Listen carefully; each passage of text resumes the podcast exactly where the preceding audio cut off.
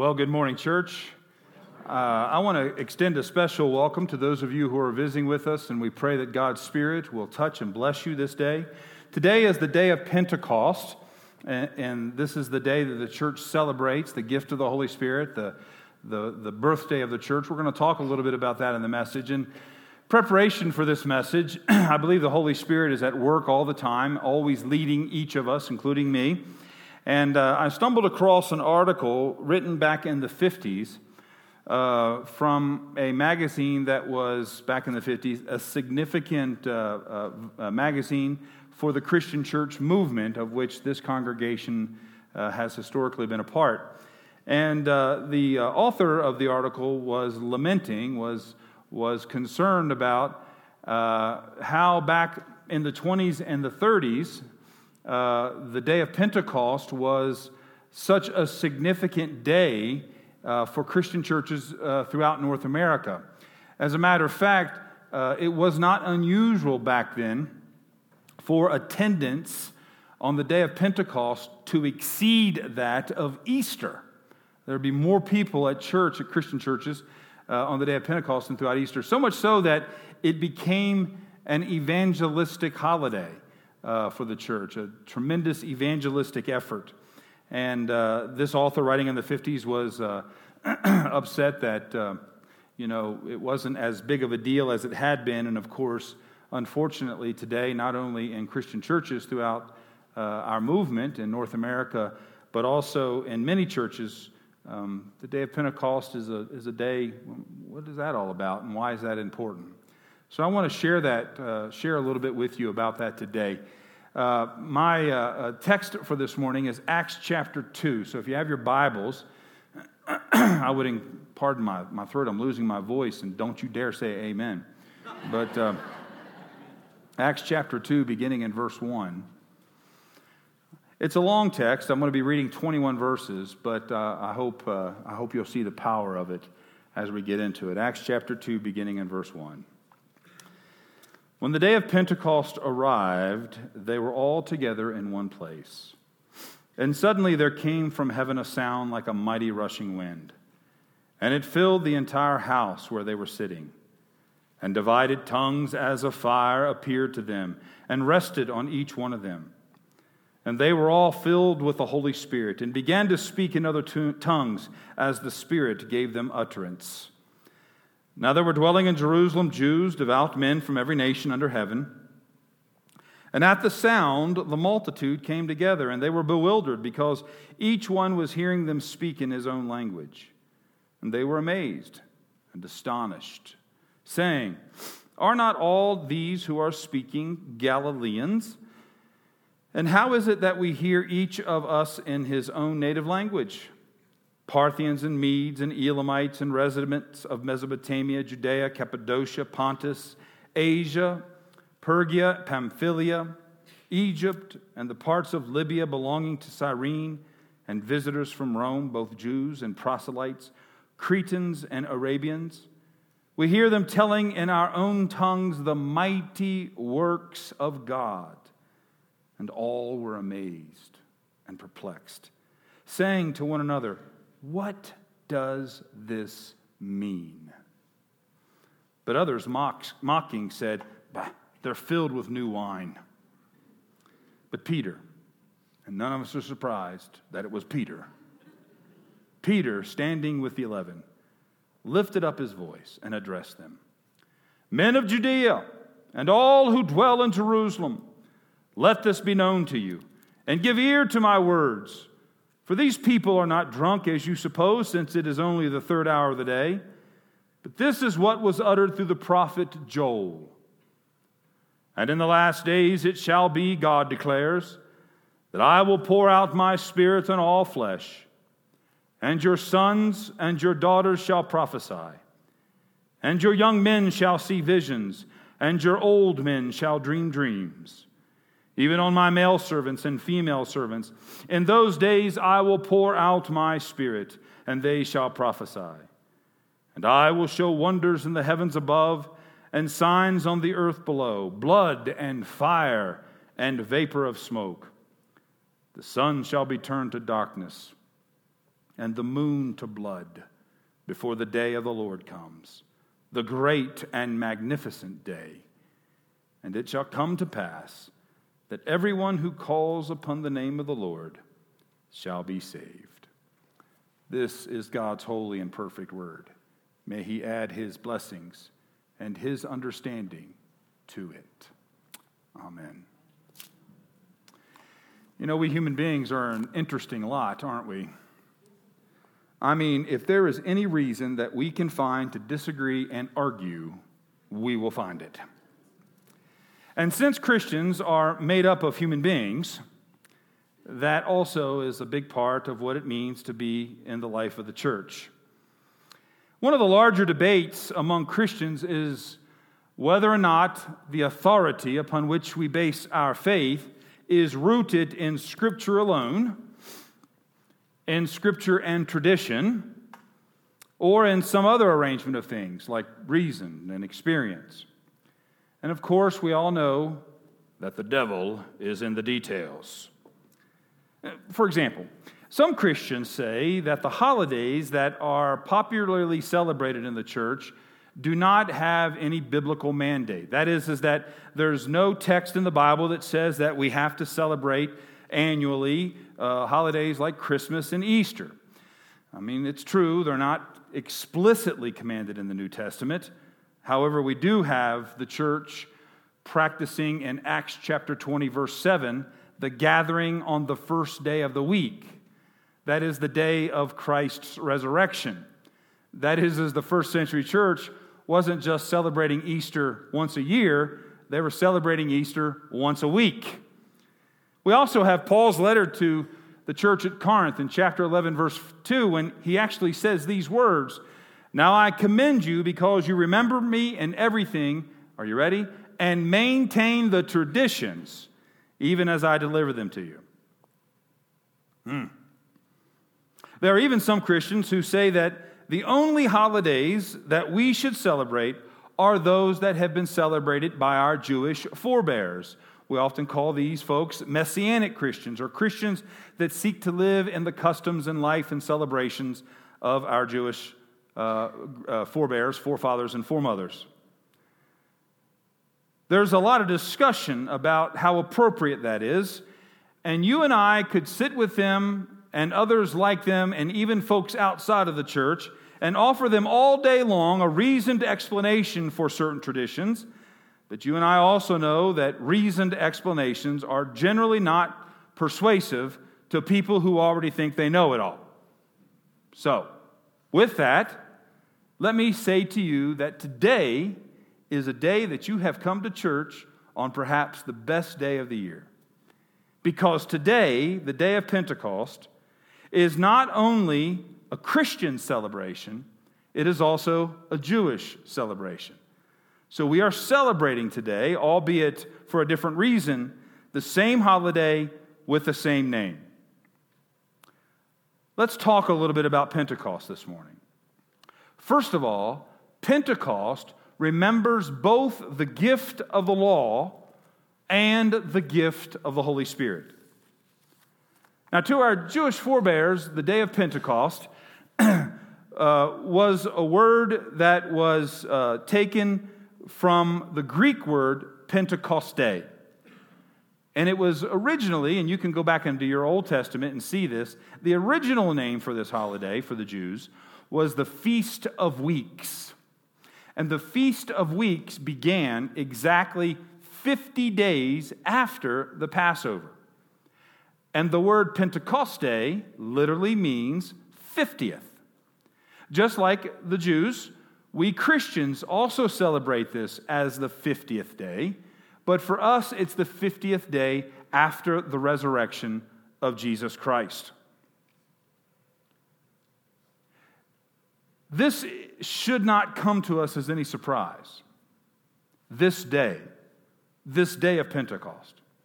As a matter of fact, Jesus talks about this day frequently and significantly in all of the Gospels. In John chapter 7, verse 39, if you're taking notes, you might want to write these down and you can go back and look at them a little bit later today or this week. Jesus says, If anyone is thirsty, they can come to him and he will give them drink. And then John picks up after he records Jesus saying that, and John interprets that by saying, quote, Now this he said about the Spirit, whom those who believed in him were to receive. For as yet the Spirit had not been given, because Jesus had not yet been glorified. Last Sunday, if you were here, we celebrated Ascension Sunday, which is the day we celebrate the glorification of Jesus Christ the day that he ascended and took his rightful place at the right hand of God the Father. And now that Jesus has been glorified, we have been prepared. We are ready. All things have been set in place for us now to receive the gift of the Holy Spirit. In John chapter 14, 16, just a little bit after Jesus has said this, Jesus says this time to his disciples, And I will ask the Father, and he will give you another helper who will be with you forever. One chapter later, after that, in chapter 15, verse 26 of John, Jesus says, But when the Helper comes, whom I will send to you from the Father, the Spirit of truth, who proceeds from the Father, he will bear witness with me. For the Jews, as they celebrated the 50th day after the Passover, they remembered the gift of the law given to the Hebrew people. For the Christians, we gather on the 50th day after the resurrection to celebrate and remember the gift of the Holy Spirit. Now, the great Protestant reformer Martin Luther said that in the Christian faith, two things must always be present the law, and the gospel. In Christian preaching, there must always be the good news, which follows the bad news. You would probably understand that when we talk about the Christian faith, we begin with this idea that under the law, we have all been condemned. But because of Jesus Christ, we have all been set free. You see, Pentecost, the day you've come to church, it's the perfect combination of Jewish and Christian tradition celebrating the gift of the law and the gift of the Spirit. Pentecost is also the birthday of the church. Now, the Greek word for church is actually the word ecclesia. Let's say it together ecclesia. One more time ecclesia. See, now you've got something to talk about at your next dinner party. You'll look like you're really intelligent. The word ecclesia literally means the assembly or the gathering. And yet, when this assembly gathers, when you decided to come to this place for this gathering, it is different than when you gather for a Rockies game, or at least it should be. I mean, there are some obvious differences, like the language that's used and the kind of beverages that they serve versus the kind that we serve. But this assembly that you have come to today is different because this assembly is powered by the Holy Spirit. There's a great passage in the Gospel of Matthew, verses 18 and 20, that says, You've said it probably multiple times in multiple situations. For where two or three are gathered in my name, there I am among them. And there's a lot of folks that read this text and they say, wherever two or three of us are gathered, that's a good thing. And that's not really the focus or the point. The point isn't that two or three of us are gathered. The point is, is why we're gathered, or more accurately, in whose name we are gathered. You see, the point is when two or three are gathered in his name. So, so if you go to Rockies game and you say this is like church, unless you're gathered in the name of Jesus, is not church. Sorry, you see, when we think about what Jesus says in Matthew chapter 16, verse 18, he actually uses this phrase I will build my church. Do you know what that means? That means that Jesus Christ sovereignly called each of you to this place for this purpose. Jesus is not surprised that you're here today. Jesus is not surprised that we have come together in his name today. Jesus is the one who said, I want this person and this person who has this gift and that gift to gather to be my church. You see, when the word church is used, it specifically refers to a gathering like this a gathering of people who've gathered in the name of Jesus with the Holy Spirit, each of us having our lives having been transformed by the Holy Spirit. Your friends who are Buddhists, they don't go to a Buddhist church. Your friends who are Muslim, they don't go to a Muslim church. Uh, Hindus don't go to a Hindu church. When the word church is used, it explicitly refers to a spirit filled community of spirit filled Christians. When, when, when we hear the church gathered, uh, that is like declaring to the powers of darkness, you better be careful because the church, with its spirit, transformed by the Spirit, has gathered and is prepared to make a difference in the world. There's also an interesting nuance in that word church that's found in the Bible that because we're reading it in English, we don't always catch, catch the, the nuance. And this is it. So, in the time of Jesus, most folks spoke a language called Aramaic. And Aramaic is a language that's really a mixture of a bunch of different languages of, of, of, that had come into the, what is uh, Israel? you know, Israel went through a series of being conquered, liberated, and conquered again. And, and so the language that they spoke was a compilation of all of those influences. And at the time of Jesus, Aramaic was essentially a language that was made up of predominantly Hebrew and Greek. So when you put Hebrew and Greek together, you get this Aramaic kind of thing. But most people, if not all people, generally read Greek. It was the predominant language of the, of the culture, of the community. And because people read Greek, many of them could not read Hebrew. And so the Jewish rabbis got together and they translated the Hebrew scriptures, what you and I call the Old Testament, into Greek. And that Bible, that translation, is called the Septuagint. As a matter of fact, when Jesus is quoted uh, in the Gospels, quoting the Hebrew scriptures, he's really quoting the Septuagint, the Greek translation. When Paul is referring to prophecies in the Old Testament, he's literally writing down the Greek version of the Old Testament. This Greek translation is significantly important. Now, why did I set that up? Because in the Greek translation of the Old Testament, the word ecclesia, the word church, is used 136 times. Now, to help you understand that, it's only used in the New Testament 114 times. The word church is used more in the Greek translation of the Old Testament than it is in our New Testament. And in almost every case, and I'm, I'm reasonably sure it is every case, but just want to give myself some room because I know y'all going to Google this.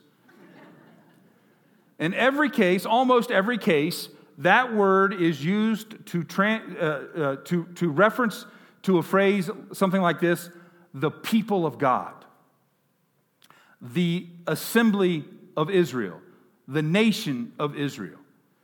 That is, is when the church is used, it is intentionally talking about God's people. So you need to think about that. The next time somebody says, Where do you worship? and you say, South Suburban Christian Church.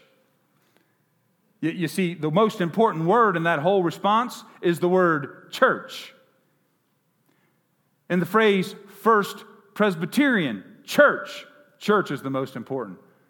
And the phrase Main Street Methodist Church, the word church is what is most important. When we claim the name church, what we are claiming is that we are the people of God. We are saying to the world when we say we are a part of the church that we are committed to submitting ourselves. Now, that's a word we don't hear a lot nowadays, isn't it? Submitting ourselves and our assembly to the authority of the Holy Spirit. When you walked into these doors and took your place in this assembly, you were saying, I am not my own. And this church is not my church. We belong to Christ. And this, we are His, filled by His Spirit. And if we confess the triune God, if we believe that God exists in three persons equally Father, Son, and Holy Spirit, and we are filled with the third person of the Godhead, God the Holy Spirit, we, are you ready? We are God present. Which is why the New Testament talks about us as the body of Christ. When we're here together, spirit filled people in a spirit filled assembly, Jesus is here. And when we go out into the world, we are Christ to the world. What does that mean? That in this place, in this assembly, a part of this gathering, there is no room for divided loyalty. There's no room here for power struggles. There's no room for the jockeying of positions for prestige and prominence as if we had any power of our own.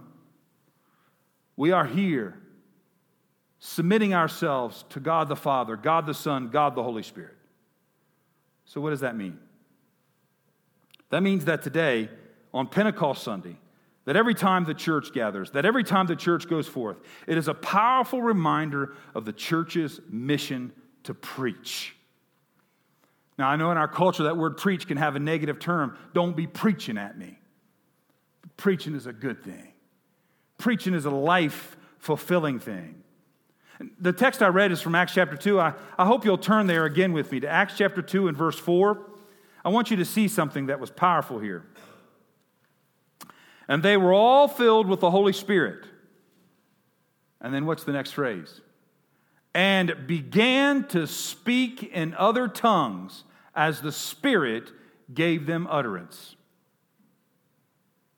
Now, the church hasn't always agreed about what this passage means, so let's run through this real quickly so you can have the background. There, there are some Christians who believe that the gift of tongues is the gift of a prayer language, like you would see in the Pentecostal church and the charismatic churches. And it's true.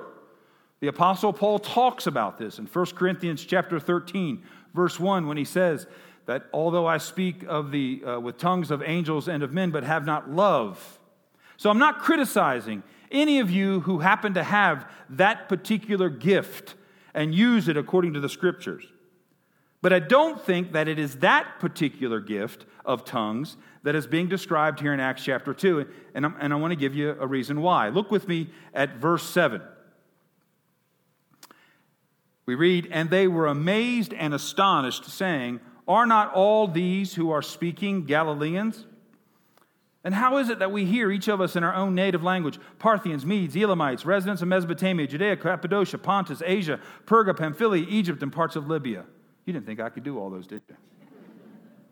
you, you see, these folks that were preaching were Galileans. They only understood their language, but when they spoke to the multitudes that had gathered because they had heard the rushing wind and, and the power of the Holy Spirit, when, when, when the disciples, when the apostles began to preach, and the only language that they knew, the folks who were there were hearing that sermon, that message, in a tongue, in a language that they understood. And why? Why is it that the very first gift given to the church on the day of Pentecost was the ability to speak in a language that they had no knowledge of, so that folks would know the mighty works of God? That is, once the Holy Spirit had come upon the believers, nothing could prevent them from preaching the gospel, especially something as insignificant as not knowing a language. This is the power of Pentecost the call to preach, the call to proclaim. And finally, the Holy Spirit accomplishes miracles through preaching. Would you turn with me? You don't need to go to another book, just turn to chapter 6 in the book of Acts chapter 6 in the book of Acts. Acts chapter 6 is an introduction to the first and oldest office of the church, and I think it's especially significant today as you witnessed the installation and anointing of the new leaders of this congregation. Among some of them gathered were those who were called to the office of deacon. And here in Acts chapter 6, we have the establishment of the office of deacon. Look with me at verse 1. Uh, something I'm going to read to you that none of you will believe can actually be in the Bible. Here it is. Now, in these days, when the disciples were increasing in number, a complaint. Now, I know y'all thought that complaints just happened in today's church, but the church has been complaining from the very beginning. What was the complaint? The Hellenists were complaining that they were not receiving a fair distribution or as fair of a distribution as the Hebrews. Now, now to get this, you got to understand who the Hellenists and the Hebrews are. The Hellenists, uh, scholars do argue a little bit over this, but essentially you'll get the picture. Uh, Hellenists were either uh, Greeks who had become Christians, or according to the majority of scholars, they were Jews who had abandoned their heritage of Jewishness and had accepted the Greek culture as their own. So, so they didn't know Hebrew, they didn't know their language, they didn't know their traditions. They were ethnically Jewish, but they were not culturally Jewish. They had become uh, uh, integrated into the Greek culture and the Roman culture, and they had become Christians, and so they had come back into the faith community. The Hebrews are Christians who are ethnically Jewish. That is, is that these are potentially Christians who had been very active, uh, faithful, observant Jews, followed all the laws, dietary laws, holidays, went to the temple, and then they became Christians. To bring it up to our day, you could think of it this way the Hellenists are the outsiders, and the Hebrews are the insiders. And, and I know that it seems strange to you because that never happens today.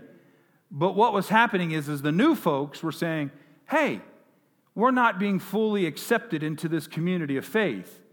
But the folks over there who were a part of your all's family and traditions for years and years, they're getting more attention than we are.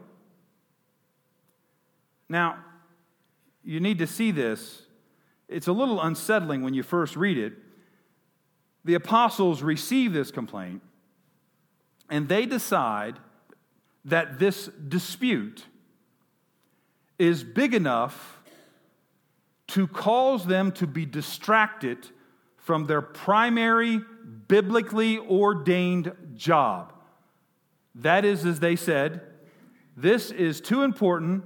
We're being distracted from preaching the Word of God. That sounds kind of bad. But hear it this way the apostles also recognized that it was a serious enough issue that they established the first and now the oldest office in the church to take care of the problem. The deacons were called to settle the disputes in the church. Now, I know that everybody who's made a deacon today was like, What? I didn't know I signed up for that. The apostles go on and they say this in verse 3. They say, Therefore, pick out from among you seven men of good repute, full of the Spirit and wisdom, whom we will appoint to this duty. So these seven men, one of them who was Stephen, he's the first martyr of the church. You can read his story in Acts chapter 7. Stephen was killed, guess for what? For preaching the gospel. These seven were chosen and appointed. Now, when I gave you the quote up there, I said the Holy Spirit accomplishes miracles through preaching. Where's the miracle? Well, because of this decision that the apostles had made and the establishment of the deacons, Luke, who's the writer of Acts, the physician, writes in verse 7 and the word of God continued to increase. That, that, that is because the organization of the church was set in such a way that the apostles could continue preaching the gospel went forth and people's lives were changed. One of the ways that the powers of darkness dragged down the leadership of the church is getting us involved in a bunch of complaining. I've got a big mouth. You'll probably not silence it. But one of the ways the powers of darkness tries to silence guys like me, Pastor Drew, Pastor Joe, our elders, is by getting us bogged down in the complaining of the church. You know, not only does the gospel go forth, but the text says that a great many of the priests became obedient to the faith. Now, that's the miracle. You see, the priests, they were an establishment. They had the most to lose. They were Levites that held their office and responsibility for thousands of years. I mean, these folks, because of preaching, were coming to know Jesus Christ.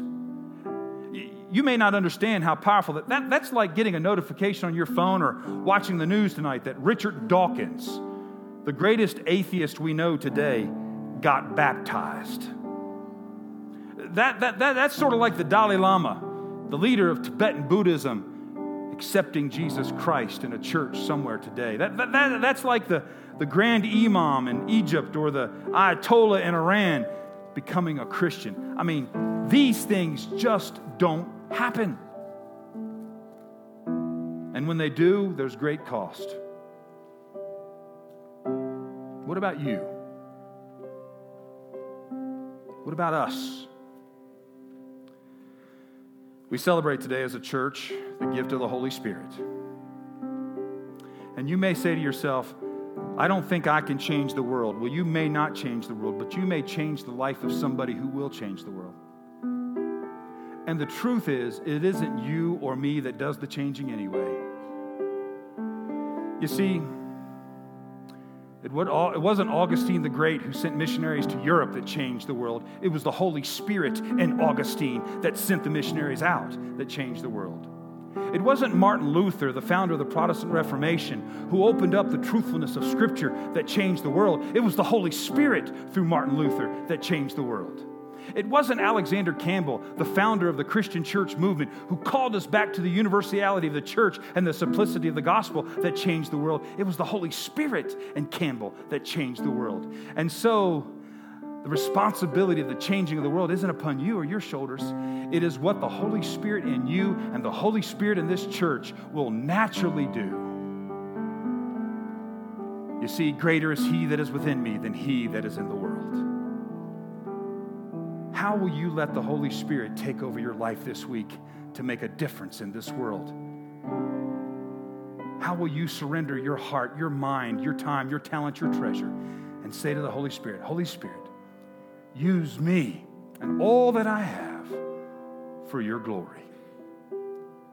Father, we pray today that we, your church, might be open to the power and the movement of the Holy Spirit we with boldness will proclaim in word and in deed the good news of Jesus Christ. That we will be a spirit filled people and a spirit filled congregation so that your spirit may heal and redeem and sustain. May there be one person this day, O Lord, who in this moment in their heart receive you. And I pray that after the service, they'll meet with an elder up front here. They'll share their conversion, that they might receive that gift of the Spirit.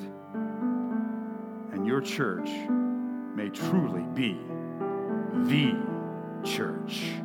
In Jesus' name, amen.